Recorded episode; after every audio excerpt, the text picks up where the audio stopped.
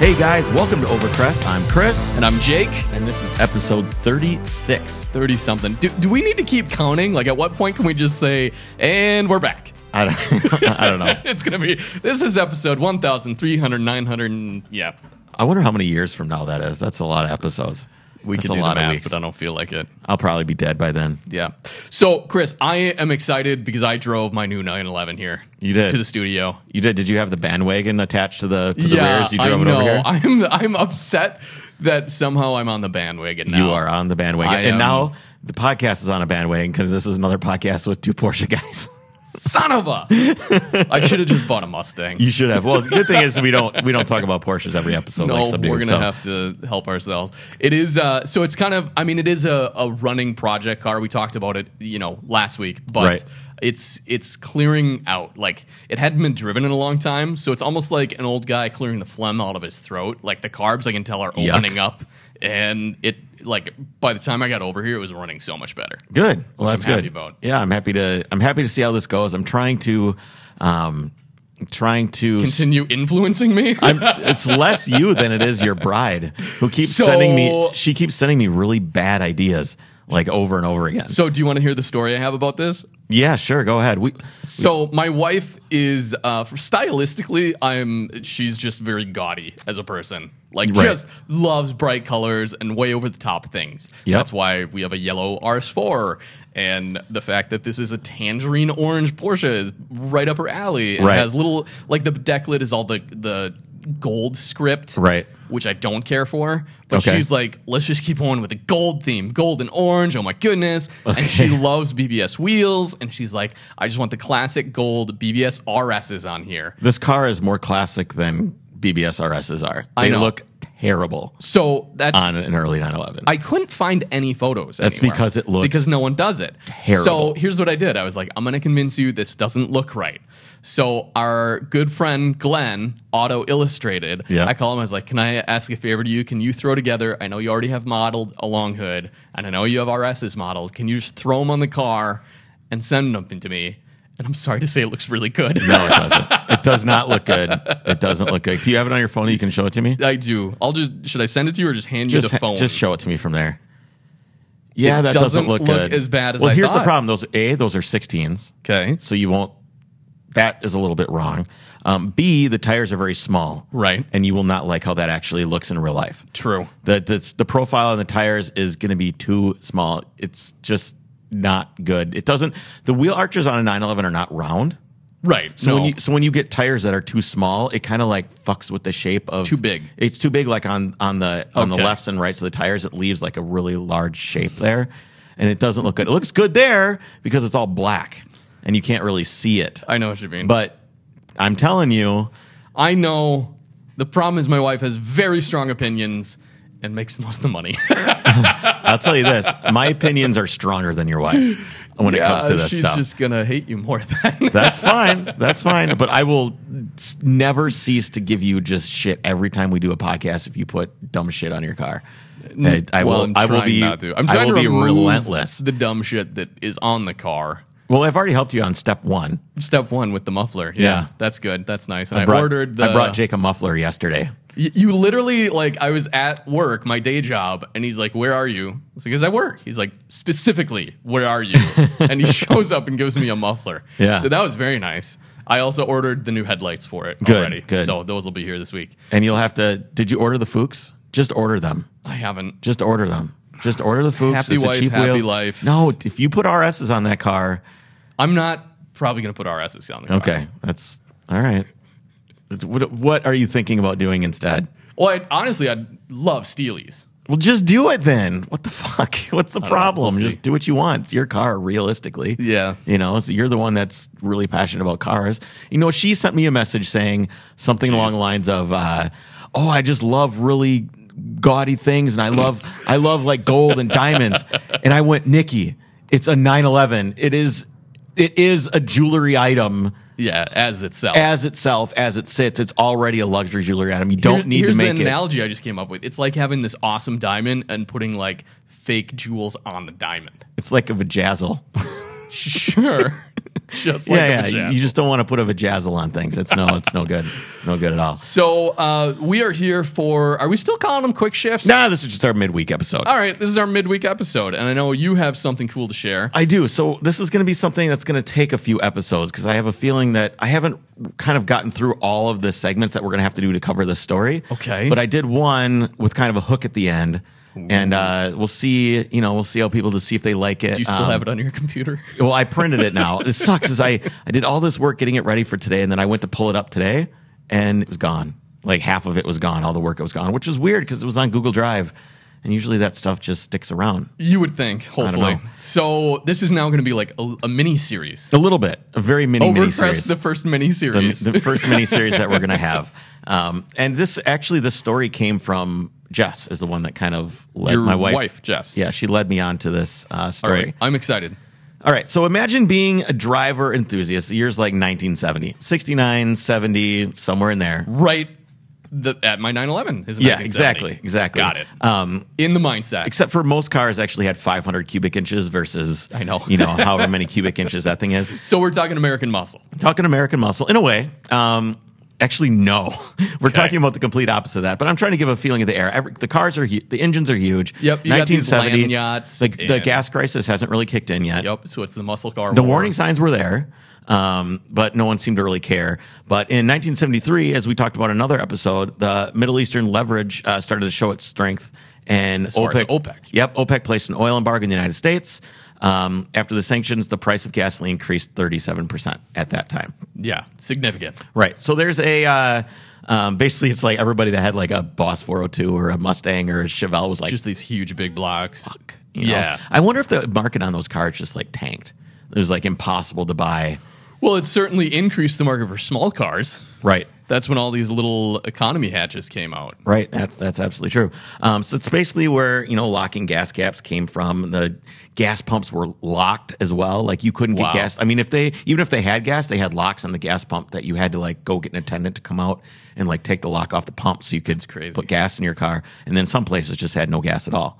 Right. Um, so you always see the photos of the era of like no gas uh, in front of a station and people are just lined up down the street. right. Yeah. That, that's exactly what it was. I can't imagine that. I can't either. Especially think about getting seven miles per gallon. So you had to fill up your car, and then at whatever at a thirty-seven percent increase, and then it was just the gas was gone. I mean, Yeah. you just used it all in like five minutes. You know, every- it's just I wonder if everyone just rode motorcycles then. That's what I would do. yes. That is what we're gonna get into a little bit. Oh, a little okay. bit. Um, so enter Dale Clift. So he was a really talented engineer. He worked for a company called uh, Lighton, which was involved in a lot of military projects. Um, Dale, uh, he loved boats. He was a, he was a motorcycle guy. Um, he did a lot of water skiing. He did a lot of research on all the things that he liked. So everything that he had, he couldn't really leave it alone. Okay. So he had like a like a little probably like a 16 foot boat from what I could see, and he like modified the hull to try to get it to go faster to pull skiers. and there's pictures of him like standing on chairs that are attached to skis and like doing kind of weird shit. Um, he uh, built his own engine for the boat, did like you know pumper carburetors on the thing when it wasn't supposed Yep. to have them. Um, he had a Mustang Mach One at the time. Uh, he did all kinds of stuff with true stroke bikes. He put like a um, a supercharger on it off of I can't remember what this is one of the things that I lost. It's just gone. Oh. But he put a supercharger on like a little Honda Trail or something like that, Okay. and ran it off the crank, and it didn't actually go faster because the the parasitic uh, energy Loss loss, of- was more. Yep. But he just did like all this kinds of crazy shit and broke everything. And, I mean, he was a really cool engineer that had a lot of great ideas to how to make things more fun. Right. But once the gas crisis came around, you know, he had a Mustang Mach 1. He's like, well, shit, I can't, I can't drive that, right? Because it's cost Right. a million dollars. So he started driving his motorcycle to and from work, which was like 10 miles. Okay. And do we know what kind of bike it was? uh, he had a myriad of different bikes. I Okay. couldn't. I have no idea which one he was driving around at the time, but he had a lot of different stuff. Okay. Um, so every once in a while it would rain. Right. So he wanted to figure out a way where he could still ride his bike in the rain. Um, So um, I have a there's a book that was written about this. So I'm going to read a couple segments out of the book um, from a first person perspective of this guy's buddy. Oh, So this okay. is this is Dale's buddy Richard Smith. Um, with gas pr- with gas prices hitting seventy five cents a gallon, Dale was wondering how he could ride his bike to work in the rain while being properly dressed for work. As an engineer at a military company, I'm guessing Yeah, he in had a nineteen seventy. Yep. You had a suit and tie, right? Can't get wet. no. Well, you could, but you'd look like an idiot when you showed up. Right. To solve his problem, Dale decided on a three wheeled vehicle. The vehicle would be powered by his motorcycle. He could ride his motorcycle in good weather and power his three wheeler in bad.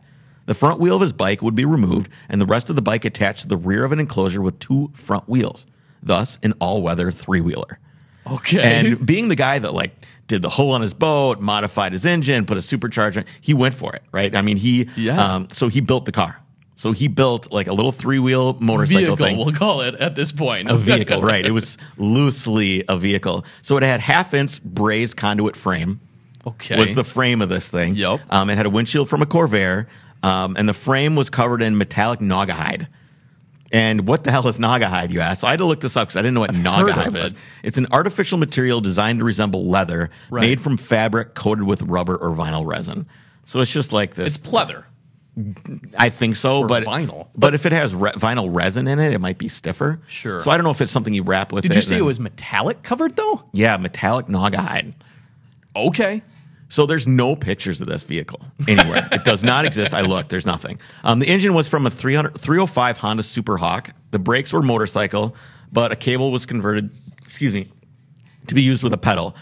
Um, the front suspension, and the left and right forks were from a motorcycle. Okay. Um, basically, all the moving parts were motorcycle. Right. Um, the thing was apparently scary Yeah. especially at like highway speeds. It was scary. So he drove it uh, to and from work. His buddy um, Richard, that wrote this book, rode in it a few times. His wife rode in it a few times. Um, it was really unnerving at high speeds. Exhaust fumes were like in the cabin. Um, so it drove back and forth to work a bunch of times, and Dale was inspired. Um, unfortunately, this was the only vehicle Dale uh, was was involved with that ever became a true functioning car, and the only one that would ever drive. So Okay. um, here's another little excerpt from the book, and uh, I just want to give credit where credit's due and let you guys know what I'm reading from this from this guy's book. Sure. Um, Dale's three wheeler was no small hit around town because it was unusual. Nobody had ever seen a vehicle like it. It's 1970, right? There, there's not like Do we know where this was? California. Okay. So this is Ventura Boulevard, California. Oh, yeah. I mean, this is like Mecca, right? Right. For many months, the strange little car was seen around town, especially in the area where Dale lived, which was one block south of Ventura Boulevard. All this set the stage for an interesting evening as Dale and his wife enjoyed dinner at a restaurant on Ventura Boulevard. During dinner, they were approached by a person who struck up a conversation about Dale's three-wheeled car. The person informed Dale that he could put that he could put him in touch with someone who might be interested in producing a three-wheeled car. It is my belief that this was not a chance encounter, but rather a setup. It opened what was to become one of the most highly structured scams involving automobiles in history. all right. So um, that's where I'll kind of leave the story for now. That's So our hook? That's our hook. There's a lot more story to go. I can and it's, imagine. And it's really interesting. Um, but I, I wanted to find out what kind of happened to that original prototype, right? Okay. Um, and uh, Richard says, as the 70s came to a close, Dale and his wife were preparing to move to s- uh, to the San Fernando Valley. Not willing to take the car with him, Dale asked if I would like to take the car. He had not been storing it in the next door neighbor's garage, or he had been storing it in the next door neighbor's garage. So I went next door to take a look at it. It was a pathetic looking machine with much of the naga hide rotted off and the thick coat of dust on it. At the time, I could not see any use I would have for it and considered that it would only be in my way. That was the last time I ever saw that car, and I have no idea what became of it. That's kind of sad. It is sad. So, yeah, that's that's where we're going to leave it. So, Okay. uh, we're going to leave it with it becoming the most highly structured scam involving automobiles in history. so it was crazy that I'd never heard this story before, and it's Right. and it's really good. So I hope everybody uh, is hooked, and you can you know stick with us. Will we recognize this story at all or any part of this or no the vehicle? No, You, you might recognize the vehicle once we get there, but if you haven't thought about it now, you're not going to think about it later. I mean, you won't. You if you don't know what I'm talking about already, you'll have no idea. I mean, there is a three wheeler that comes to mind. There's two of them, but What are they? well, the PLP 50, Yep, it's not has nothing to do with Okay. the peel. Yeah. because that, I think that's Top Gear was saying that's the smallest car that's ever been produced. Well, yeah, or it fit something. into a BBC elevator, right? I Right. mean, he, I remember seeing Joel. or, Yeah, uh, he was Joel. going. He was going down the uh, the cubicle. Yeah, little yeah, hallways. just polluting the hell out of that office. little two Everybody cycle. went home early that day. I bet and then the other one, I don't even know the name of it. it's the Robin. Well, there's the Reliant Robin. Yeah. But there's also one that I can vaguely remember seeing that I think was American in this period, but it was the front wheel was the the single wheel and Yeah. two out back, and it was kind of the wedge shape, and I don't know the name of it. yeah, that's similar to what this shape is. So Okay. yeah, maybe we'll maybe we'll get there. And uh, I'm excited to hear about this. So we have to wait until next week to hear the rest of it. Oh, You have to wait until next week to hear the rest. well, th- the jeez. next section of this story. okay.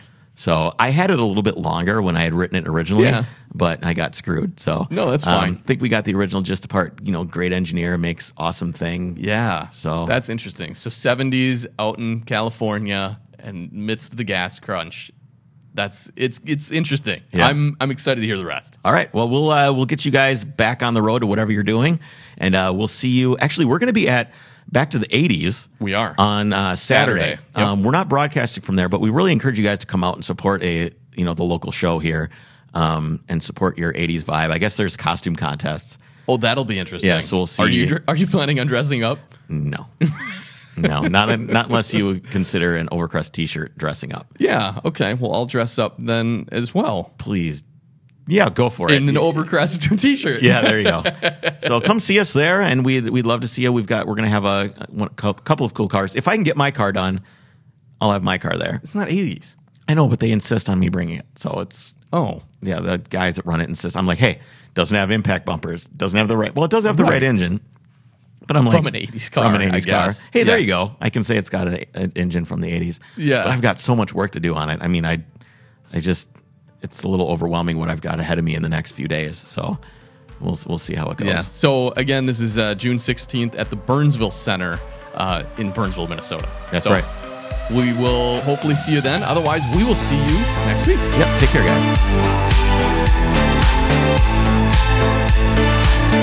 guys.